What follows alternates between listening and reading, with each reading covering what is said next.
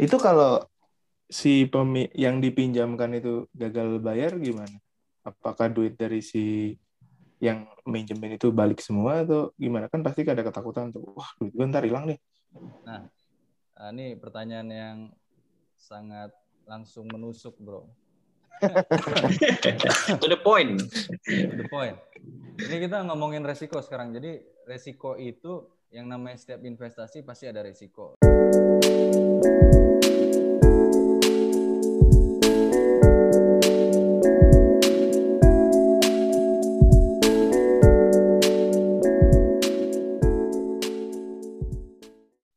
Oke, selamat pagi.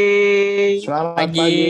Selamat pagi. Hai. Kembali lagi Pagi di ya. Voice of nih? Provider Wih, ya. Pagi terus. Bersama saya Aryo.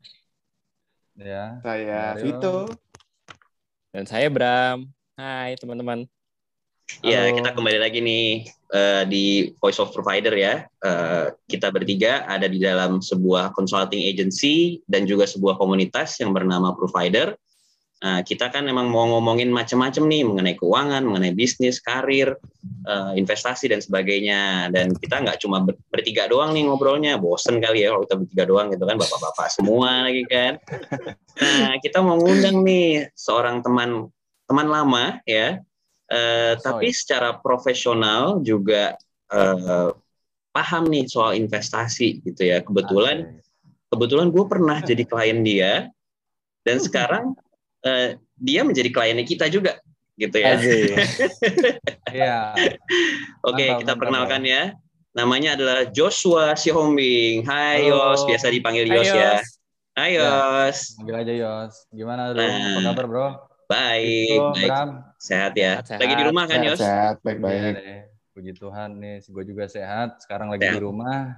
Kebetulan weekend kan kita eh, dari kemarin juga WFA, weekday Mhm. WFA, weekend juga kita juga di rumah lah. Good. Gitu, bro. Oke. Eh, istri dan anak-anak dua-duanya sehat ya semua Yos. Puji Tuhan, semuanya sehat sih. Semoga ya terus-terusan sehat bro. Amin, Kayak amin. gini Thank kan. Iya, bener banget. Thank you banget ya Ya, Yos ya. buat waktunya pas lagi weekend. Harusnya kan sama keluarga mau meluangkan waktunya buat ngobrol-ngobrol sama kita, mungkin juga berbagi uh, Ya. informasi mengenai uh, sharing juga mengenai investasi. Uh, Ya. Teman-teman mungkin boleh gua coba um, perkenalkan dulu Yos ya gitu. Ya, tadi kan gue udah sebutin ya Yos tuh teman lama kita semua di sini. Uh, dan selama perjalanan karirnya dari sejak dia lulus kuliah itu eh, enam tahun kurang lebih itu di banking eh, ada tiga bank yang pernah dia eh, coba ya dia jajal gitu ya selama karirnya dia. Eh, bank-bank besar semua internasional semua eh, multinasional semua.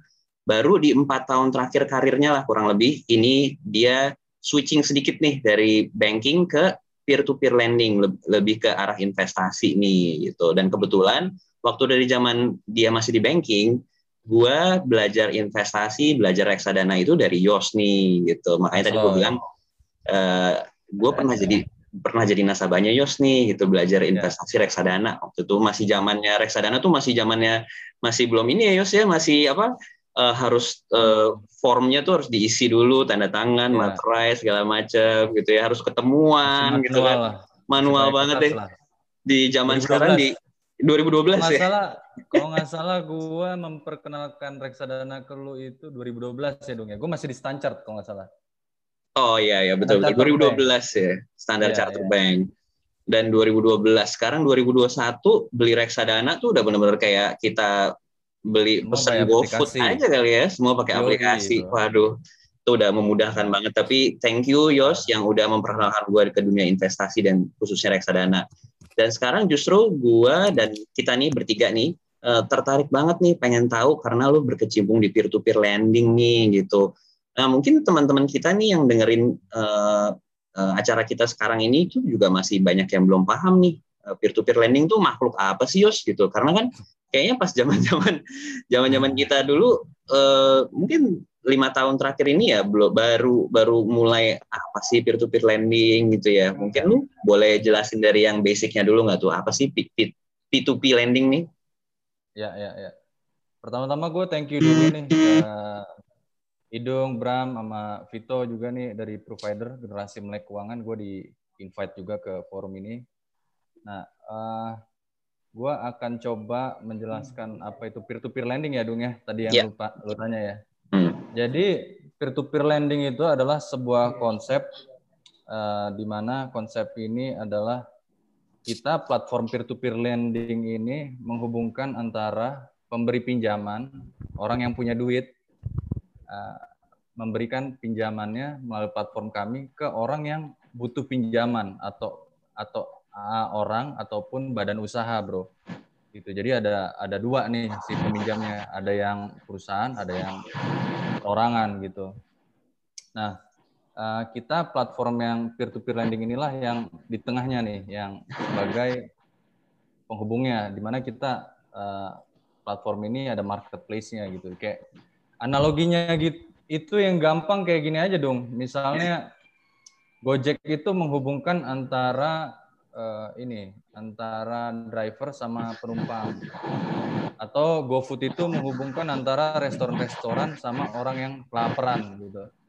Nah ini gue konsepnya ini gini aja sih, simpelnya gue menghubungkan antara orang yang punya duit, gue mau taruh di mana nih, ini duit nih.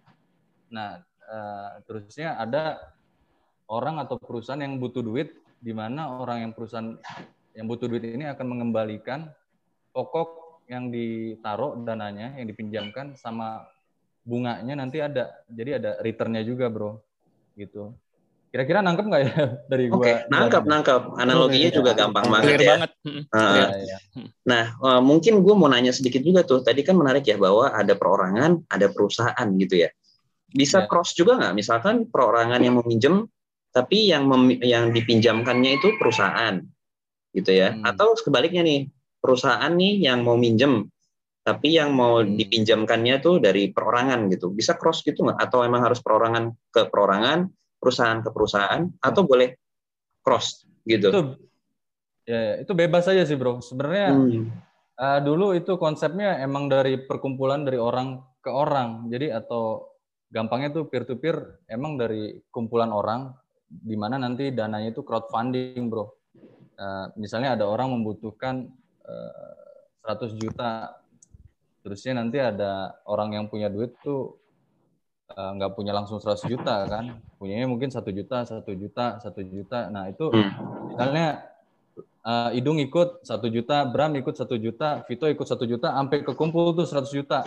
Tuh, barulah eh, orang yang minjem ini dikasih nanti Ah. melalui platform gitu. Ya, platform. crowdfunding. Oke, Nah, I see. Kalau masalah crowdfunding ini juga nggak melulu soal ini sih bro, nggak melulu soal apa eh, bisnis atau mencari apa ya eh, menggunakan utang utangnya itu pinjamannya itu nggak melulu soal eh, untuk konsumtif atau untuk eh, apa untuk bisnis gitu, untuk produktif, tapi juga bisa juga untuk sosial gitu, untuk tujuan sosial. Nah ini ada azan bro di rumah gue. Nah, It's okay. kedengeran nggak ya? Kedengeran? Lanjut ya, Maksudnya eh, masih Nah, jelas, masih clear nah, kok. Azannya kecil. masih clear ya? Nah, kalau misalnya yang untuk sosial itu misalnya yang kayak kitabisa.com yang ada orang membutuhkan apa men- membutuhkan untuk keperluan kesehatan gitu. Nah, itu untuk tujuan sosial. Nah, kalau peer to peer itu emang eh, lebih cenderungnya ke yang yang konsumtif sama yang ke produktif sih dong, kayak gitu. See. Hmm. Um, Nah, nah sebenarnya tadi yang ah, oke. sorry sorry, gue Hmm. lupa jawab yang mengenai yang minjem sama yang dipinjem itu sebenarnya bebas, sebenarnya bebas. Jadi boleh boleh yang Ya, meminjamkan itu boleh perusahaan, Hmm, boleh paham, perorangan, dan yang dipinjamkan debiturnya itu juga boleh Boleh. Oke, perorangan bebas sebenarnya.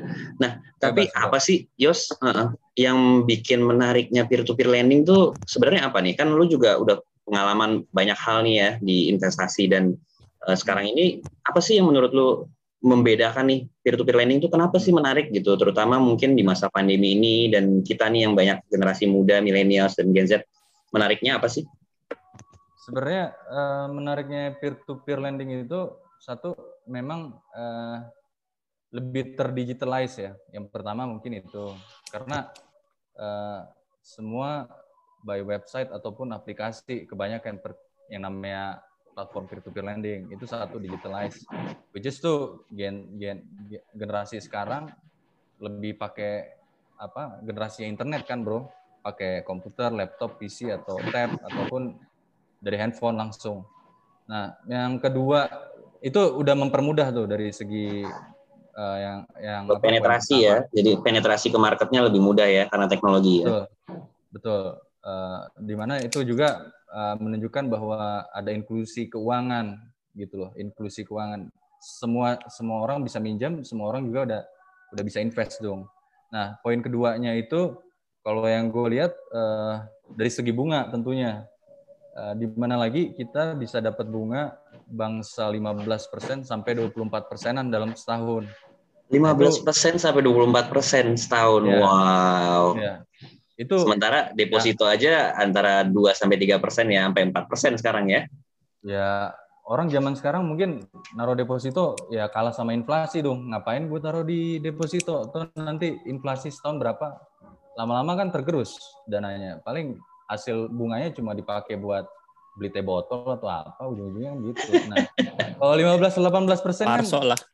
Marso lah, ya, ya. Ya konsepnya dana lu lu mau taruh di itu sebenarnya tergantung dari risk appetite-nya lagi ya kalau mau bunga berapa. Yang kedua tuh bunga tinggi tadi. Yang ketiga yang gua lihat itu mungkin uh, tiket size-nya, tiket size-nya itu nggak gede-gede banget. Jadi dari mulai berapa ratus ribu atau minimal satu juta tuh udah udah mulai bisa dapat bunga segitu. Jadi kalau lu deposito dapat bunga yang tinggi tuh lu harus minimal taruh dana uh, mungkin 500 juta sampai 2 M lu baru dapat bunga dikasih banknya itu eh, tujuh persenan atau berapa. Nah kalau lu di peer to peer lu cukup satu juta apa 500 ribu lu bisa dapat bunga sebesar itu 15 sampai ya segitu persen. Ada juga yang kecil sih 12 persen. Nah poin ketiga itu dari segi bunga return yang tinggi Kemudian dari sisi yang keempat itu poin keempat mungkin uh, ini lebih bisa diversifikasi dalam artian di peer to peer lending itu ada yang jangka waktunya cuma satu bulan pinjamannya. Kita naruh duit nanti dibalikin satu bulan kemudian berserta bunga. Dan ada yang tiga bulan ada yang enam bulan. Nah lu bebas free. Pilihannya sangat banyak gitu. Nah, kemudian sisi yang menarik lainnya yang poin 5 ya. Ya. Poin 5 menurut gua sisi menarik lainnya itu uh, diversifik, diversifikasi lagi. Lo di peer to peer itu ada yang terutama yang yang peer to peer ke produktif itu ada berbagai macam jenis industri yang bisa lu pinjemin gitu. Ada yang mungkin lu sukanya di sektor uh, konsum konsumsi atau food food and beverage atau ada sektor uh, ada banyak ya? industri. ya ada jadi ada berbagai ada perikanan macam pertanian segala macam pertanian jadi lu bisa ya. milih sesuai dengan uh, selera lu deh. Lu suka invest di mana? Nah sama mungkin yang terakhir da dari dari apa dari sudut pandang gua itu dari segi time consuming ya dari segi ini. Lu um, lu dapat 15 18 persen tapi lu nggak buang-buang nggak bukan bukan bukannya buang-buang waktu ya tapi lebih nggak terlalu kayak lu main saham gitu. Lu main saham tuh per det, atau main forex gitu lu mainnya uh, mungkin main per menit atau per per jam gitu atau per hari. Lu harus mantau tuh pasar. Nah kalau lu main peer to peer lending lu nggak nggak nggak usah masalah apa uh, harga naik apa harga turun pokoknya si peminjam udah memberikan fix fix apa fix rate atau fix return tuh ya gue ngasih lu 15% ya udah pikirnya nah, 15 nice nice nice nice. Eh mungkin tapi dari gua gitu sih. Tapi kalau kita kan memegangnya prinsip high risk high return ya. Yes. ini kan wah returnnya lumayan nih. Yeah. tapi risikonya apa sih? Risikonya tinggi kan? Ya. Nah uh, dari segi resiko yang namanya perusahaan peer-to-peer lending itu sendiri uh, sudah memitigasi resiko. Memitigasi resikonya itu sendiri kita nggak menerima uh, calon peminjam nih. Nggak kita terima begitu aja. Misalnya uh, Bram sebenarnya dari segi risk tuh sebagai peminjam jelek nih orang. Nah platform peer-to-peer lending itu bisa menyaring nih supaya orang-orang jelek atau perusahaan-perusahaan jelek ini nggak apa nggak nggak bisa masuk ke marketplace-nya kita. Jadi kita sudah melakukan credit scoring, di mana credit scoring-nya itu artinya si peminjam ini sudah pantas untuk mendapatkan pinjaman melalui platform kami. Gitu loh. Nah itu dari segi resiko satu. Nah dari segi resiko dua, kita tentunya udah kerjasama dengan nah, uh, provider asuransi, di mana provider asuransi ini bisa memberikan kredit asuransi sebesar 50 sampai 90 persen dari nilai pokok jika terjadi hal-hal yang nggak diinginkan. Nah, kemudian uh, yang ketiga, platform peer-to-peer lending itu sendiri punya uh, collection, tim collection, which is dia yang bakal nagih jika si peminjam itu macam-macam nggak mau bayar atau uh, atau ada keterlambatan bayar atau gimana gitu.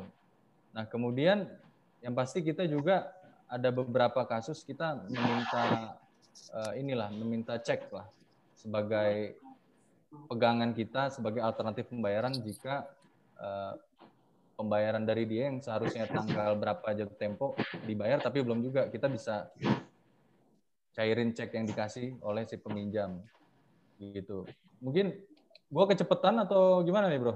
Atau gimana nih Fit? Kira-kira ngerti gak ya? Apa masuk gak ya? Masuk, masuk. Ngerti, ngerti. Okay. Ada lagi mungkin Pak Aryo sama Pak Bram, Pak RT. Yang terkesima loh gue loh. apa terstruktur jawabnya terus enak gitu loh kayak iya. udah kalau gue tadi cuma gitu mikir kan. cuma mikir pas ngomong Bram Bram orangnya jelek gitu. Wah iya itu, kok itu rasis banget. Jelek jelek itu dalam artian iya kredit scoring ya paham paham. Uh, uh, tapi pas banget gitu pas kita ngomongin Bram, Bram orangnya jelek nah, gitu ya. Nah, Wah. Gue kebiasaan gitu di kantor. Jadi di kantor gue bilang, ah, perusahaan A jelek gitu. Perusahaan B jelek gitu. Jadi Paham. Iya, iya. Stop deh pengajuannya kayak gitu, Bro. lanjut, lanjut. Nah, gitu, Bro. Itu kalau si pemi yang dipinjamkan itu gagal bayar gimana? Apakah duit dari si yang minjemin itu balik semua atau gimana? Kan pasti ada ketakutan tuh. Wah, duit gue ntar hilang nih. Nah, ini pertanyaan yang sangat langsung menusuk, Bro. to the point. To the point. Ini kita ngomongin resiko sekarang. Jadi resiko itu yang namanya setiap investasi pasti ada resiko. Lu lu nabung di deposito. Misalnya lu ngasih ternyata banknya ngasih bunga di atas bunga LPS. Once ada apa-apa ada apa uh, istilah yang kayak tahun 98 tuh uh, ras itu ya udah tiba-tiba hilang hilang aja tapi Nah, kemudian lu investasi di obligasi ada resiko capital, lu investasi di saham, reksadana pun ada ada resiko-resiko itulah. Yang namanya investasi itu pasti ada resiko, termasuk dalam memberikan pinjaman ini, memberikan pinjaman uh, dengan nilai bunga yang tinggi nanti didapatnya tentu ada resiko. Kalau kalau uh, resikonya itu kalau di peer to peer lending itu ada dua. Satu itu resiko keterlambatan bayar, yang kedua itu resiko duitnya benar-benar hilang. Wow. Gitu. Nah, yang ke satu, yang delay itu masih nggak apa-apa, bisa dikejar sama collection, ditagih-tagihin terus, terusnya uh, apa uh, kita ada collection, kita kadang-kadang di uh, bisa diganti sama asuransinya, capitalnya masih ke save lah 50 sampai 80 persen gitu. Nah, resiko yang ekstrim itu emang resiko yang da, duitnya benar-benar hilang. Jadi duit kalau resiko duit hilang itu biasanya yang terjadi terjadinya fraud gitu loh. Terjadi uh, kredit fraud. Di mana uh, fraud itu ini ya bro ya apa apa ya? Uh, uh, kayak palsu lah ya semuanya tuh bohong, ya, janggal. Ya, benar-benar. Jadi uh, misalnya penipuan, penipuan si peminjam ternyata uh, nipu gitu. Ternyata perusahaannya perusahaan fiktif gitu. Laporan keuangan ternyata dibuat-buat. Terusnya ternyata ada itu faktor eksternalnya. Ada juga misalnya ada faktor internalnya juga, orang internalnya juga marketing yang berhubungan dengan debitur main-main juga gitu. Nah, that's why kalau gua bilang untuk investasi di peer to peer lending itu pertama lu harus lihat peer to peer lending itu sudah mendapatkan izin atau enggak sudah terdaftar dan diawasi. Itu poin pertama. Jadi itu listnya harusnya lu bisa lihat di websitenya ojk.id. Lu di search engine Google lu juga bisa lihat gitu. Yes, yes, yes, betul, betul. Harus harus peer to peer yang berizin atau enggak terdaftar dan diawasi. Di luar dari itu uh, itu ilegal, which is tuh resikonya ya antara yang memberikan pinjaman atau yang invest atau orang yang mendapatkan pinjaman yang minjem dari platform itu ya bisa inilah bisa efeknya nggak nggak nggak inilah efeknya kurang mengenakan lah bagi yang mau minjem atau nggak mau naruh duit. Kemudian ya, ya, ya. Kalau lo mau invest di peer to peer lending selain ngelihat ini kita ini ya supaya memitigasi resiko dari si yang ya, dana betul betul. Jadi lo milihnya peer to peer yang udah terdaftar dan diawasi juga berizin. Kemudian yang kedua lo harus kalau emang lo mau make sure lagi lu lihat peer to peer lending itu timnya kita gitu atau siapa kita lu lu ngeliat backgroundnya peer to peer lending itu orang-orangnya yang di peer to peer lending itu berpengalaman atau enggak? Gitu orang-orangnya orang-orang keuangan atau orang-orang yang baru lulus cuman oh gue buka peer to peer lending atau apa? Uh, jadi lo harus lihat juga backgroundnya dan juga di websitenya peer to peer lending itu kalau lo mau mantau lebih dalam di situ ada historical. Historicalnya itu ada tingkat keberhasilan. Di mana itu tingkat keberhasilan tuh menggambarkan uh, peer to peer lending itu menjaga uh, kredit-kredit yang tadi yang default tuh yang gagal. Gitu tingkat keberhasilan 100% berarti itu belum ada kredit kredit yang macet sama sekali di situ gitu. Ya, ya, atau ya, betul betul. tetap dijaga lah sama si peer to peer lending itu. Kemudian di di website itu juga uh, bisa dilihat historical si peer to peer lending itu udah nyalurin berapa disbursement dan berapa yang udah lunas gitu. Jadi historicalnya sangat terlihat. Jadi supaya uh, misalnya Vito mau naruh uang di peer to peer lending resikonya termitigasi juga, Vito mungkin harus ngelihat sisi-sisi yang tadi gue sebut juga sih kayaknya udah terdaftarkah nice, nice, nice. dari historicalnya bagus atau enggak terusnya siapa sih orang di belakang peer to peer lending ini bisa dipercaya atau enggak gitu sih bro mungkin dari jadi transparansi transparansi ya berarti ya? Kita peer to peer lending itu kan eh, kita benar-benar sangat diatur OJK untuk transparansi. Kelihatan semua ya sih bro gitu. Historicalnya harus diliatin gitu. Karena banyak banyak sekarang tuh pinjaman-pinjaman ilegal bro. Gitu. iya iya ya.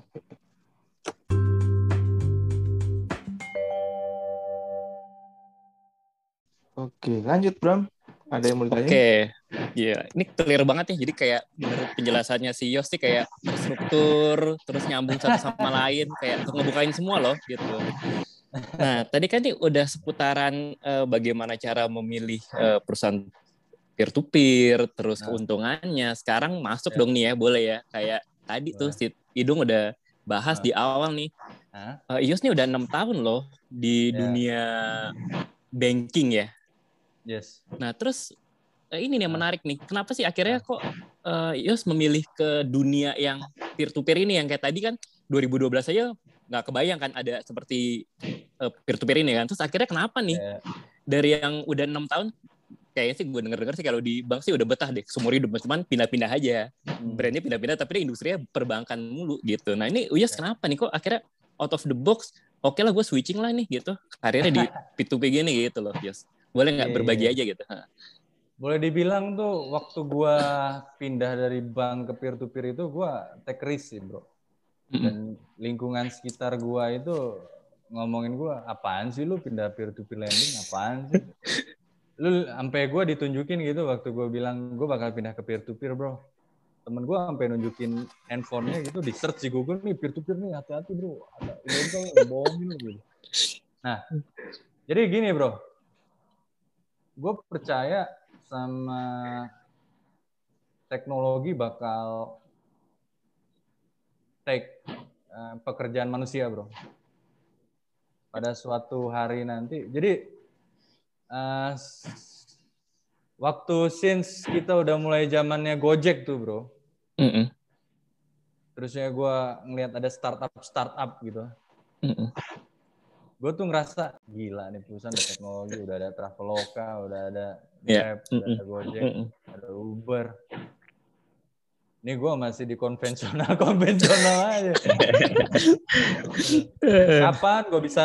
Emang gue waktu dari zaman di bank gue udah mikir kayaknya gue ada inspirasi untuk pindah ke situ bro. Walaupun gue Mm. jadi gue di bank itu boleh dibilang udah gitu-gitu aja sih dong. Udah eh udah udah gitu-gitu aja Bram. Gue udah mikir eh oke gue eh, jualannya ini eh, reksadana, obligasi, wealth management product, terusnya eh, forex. Kayaknya udah di sekitar situ aja. Dan gue ngerasa ah udah bosen gue nih gini-gini aja nih konsepnya udah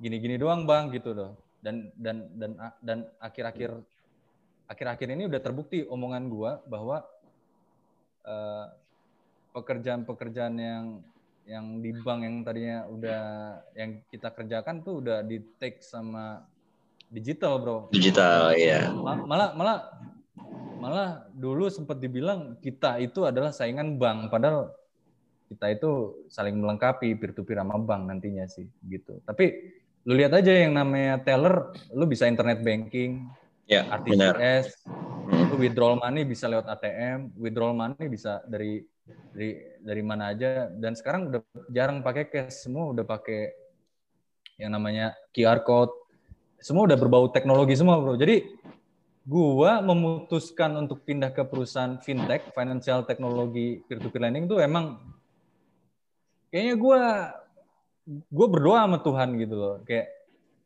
Tuhan nih gue udah stuck kayaknya karir gue di bank udah gini-gini doang. Gue apa yang gue lakuin di bank udah gini-gini doang. Gue berdoa. Once pada saat gue masih di Yobi waktu itu 2016 tiba-tiba LinkedIn gue ya itu bro ada bos salah satu apa bosnya peer to peer lending Singapura orang Italia orang bulenya ngubungin gue di LinkedIn. Habis itu tertarik untuk preliminary interview nah gue excited banget dan gue bilang emang emang gue merencanakan hidup gue untuk pindah ke perusahaan teknologi emang gue bilang gitu. Wow. Good, good banget. jadi Gila. jadi gue ngerasa era era ke depan era berapa tahun mendatang emang eranya teknologi kayaknya gue emang harus Digitalize ya dari- tadi ya. Iya, emang gue Mm.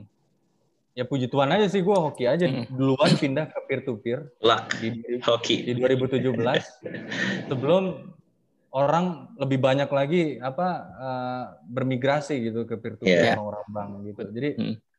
gue hokinya di situ sih. Once gue kayak di awal-awal masuk peer to peer apa ya kaget gitu orang yang nge-hire gue. Oh gila nih si Jos bisa bawa segini langsung gitu. Nah, ini Jadi- menyambung nih. Hah, Betul betul. gue Jadi menggunakan kesempatan itu dengan baik aja sih bro gitu mm, Ya, ya, ya. banget. ya udah Nah. tiba-tiba dari yang karir gue stuck di bank gitu-gitu doang Mm-mm. nah, tiba-tiba gue puji Tuhan di apa di peer to peer ini Mm. karir gue mengagetkan sih bro Nah, gue bukannya sombong tapi uh, itu ya berkat Tuhan lah berkat Tuhan iya. Amin, amin. Benar. gue Amin. naik naik aja sih Gitu aja Nah, sih. menggelitik nih, menyambung aja nih ya. Kan tadi bilang eh, berkat Tuhan gitu. Jadi ini eh, sebenarnya hampir mendekati akhir. Boleh dong tadi menariknya tuh jadi di mana sih yang paling setelah lu tadi kan pasti kan Hmm. mungkin lu nggak sesuai ekspektasi ya.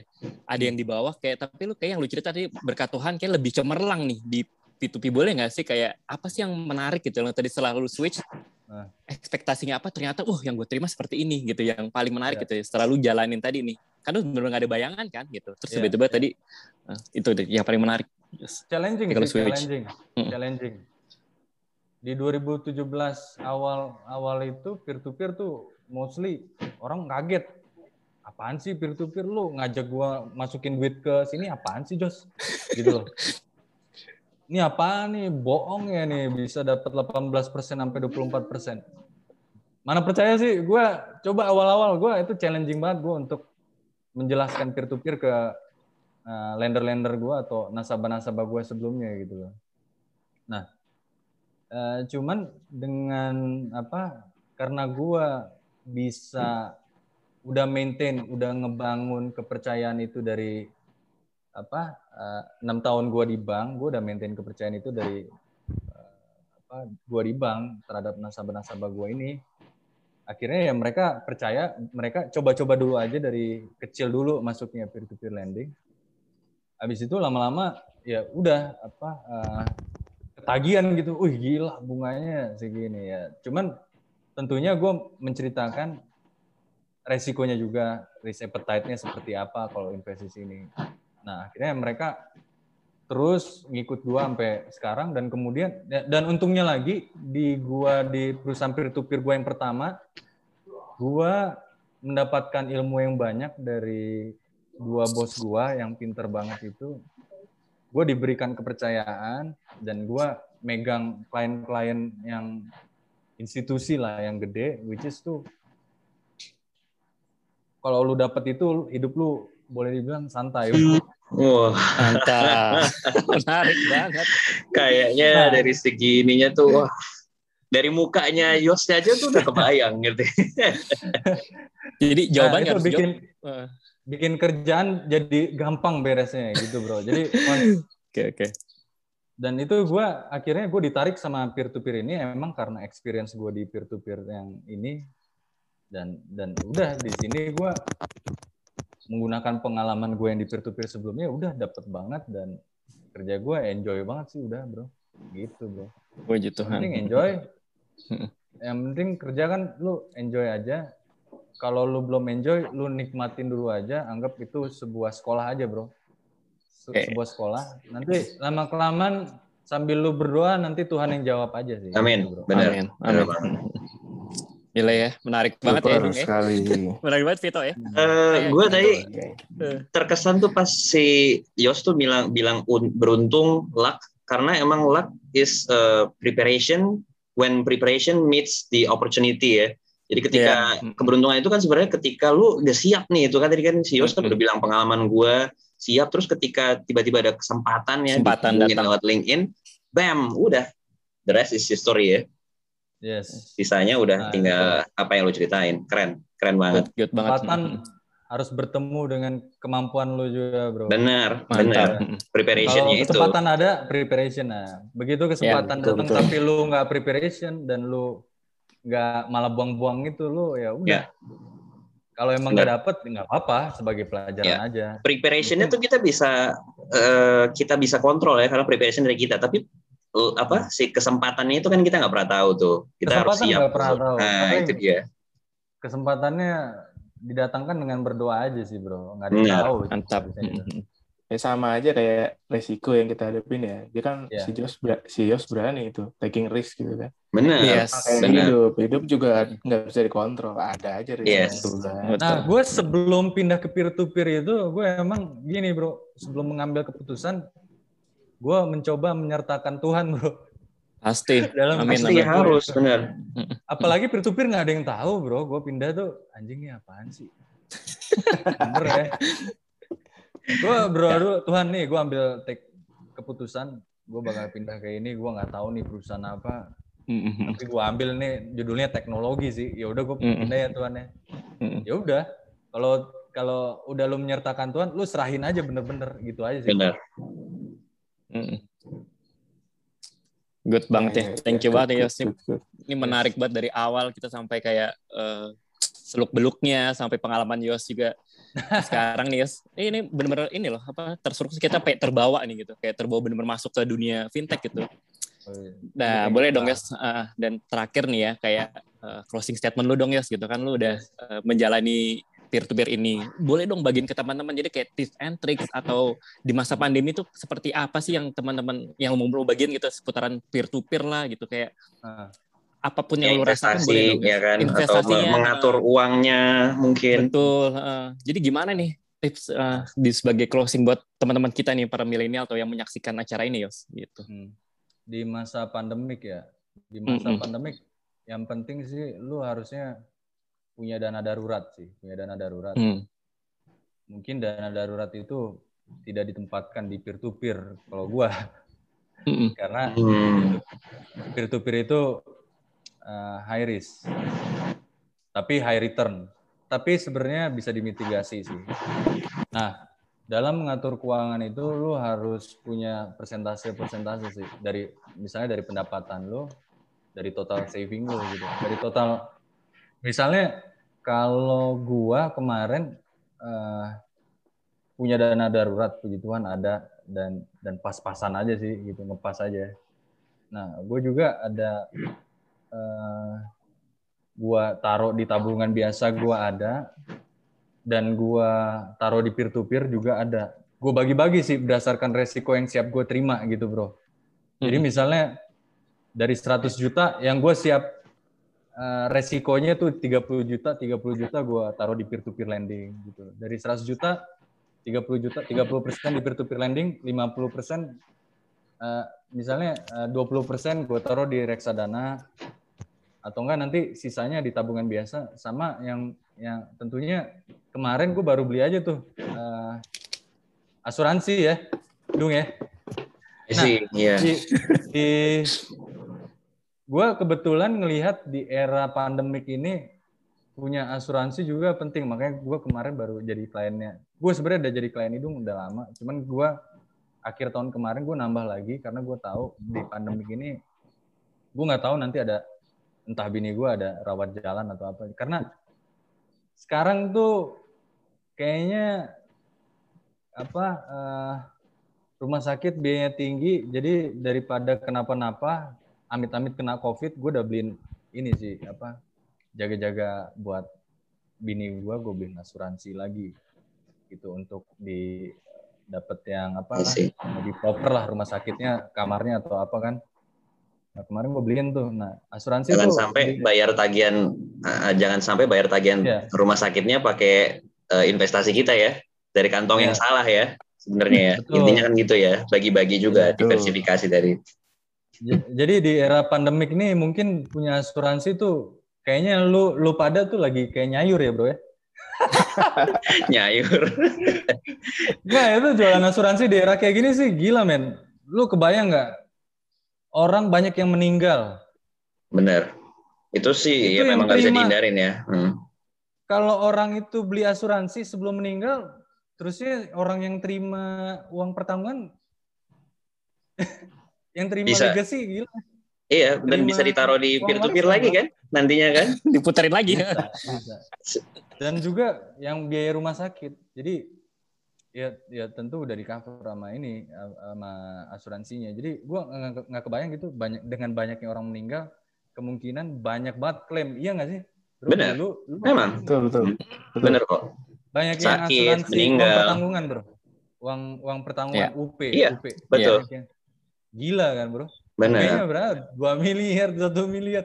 iya Jadi sesuai kebayang sama ketentuannya masing-masing polis kan betul Jadi kebayang bro, misalnya lu sebelum meninggal nih, lu nggak tahu nih sebelum meninggal nih, amit-amit lah bro, amit-amit covid gue sih amit. Cali kayu. Iya, ketok kayu. Sebelum meninggal, lu udah beli asuransi duluan, baru-baru aja bro. UP abis itu cair, lumayan banget bro. Iya nggak sih? iya jadi nggak bisa ngitung Nah, returnnya lagi ya returnnya udah Iya. berapa berapa ratus ribu persen kali ya Iya, jadi kalau kalau di era pandemik ini meng- mengatur keuangan mungkin harus lebih hati-hati dari gua sih harus mungkin pinter-pinter gunain uang hemat Hmm. gitu harus membedakan mana yang pokok mana yang kebutuhan apa yang nggak penting-penting amat lah karena pengeluarannya tuh banyak banget sih bro hand sanitizer sekarang disinfektan Ya, masker bro Wah, Gila, betul bro. sekali. Gila. Gila bro, era pandemik nih, era gila bro. Wah, pusing. Itu aja sih bro dari gua. Gila ya, dibukain semua ya. Tadi mengenai alokasi dana, terus dana darurat, sampai apa posting-postingannya tuh ya. Gila ngebukain banget ya. Thank you banget loh Yos, thank you banget nih. Iya, thank you banget Yos. Thank you bro. Bram. gitu. Oke, Iya. teman-teman. Oke, Oke, mungkin itu dulu kali ya. ya. Heeh. Mm-mm. itu kita aja rasanya udah dapat banyak banget nih dari Yos ya. Dan emang jadinya kita jadi wah menarik banget gitu ya peer to peer lending dan eh, Yos pun juga mem- memberitahu risiko-risikonya apa aja. Jadi teman-teman di sini bisa pahamin ya, eh, bisa kita bedakan ya mana yang harus kita eh, prioritaskan nih, kita bagi-bagi juga nih ya. Ada defense-nya mungkin ya di dana darurat dan juga asuransi. Offense-nya mungkin kalian bisa consider juga peer to peer lending karena tadi bisa dibahas kan, eh, sudah dibahas kan, eh, cuannya gede banget nih bro, gitu ya. Iya. Oke, mungkin betul itu aja dari Thank kita. you banget. Thank you banget Sama-sama. ya Thank you buat banget You, Yos. Ngobrol-ngobrolannya. Nah, nanti mudah-mudahan mungkin mudah-mudahan bisa kita undang lagi ya.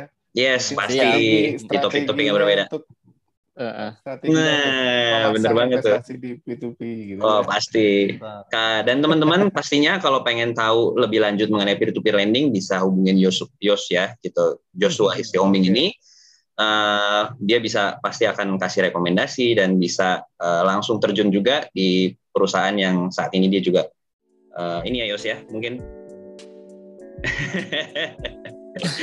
Oke, thank you. Thank you, Thank you semua. semua ya. Thank you. Nih semuanya. Stay safe semuanya. See you di Bye-bye. Sehat selalu semuanya. Episode berikutnya. Bye. Dadah. Thank you Yos. Thank you, thank you, thank you. Thank you, thank you, Josh.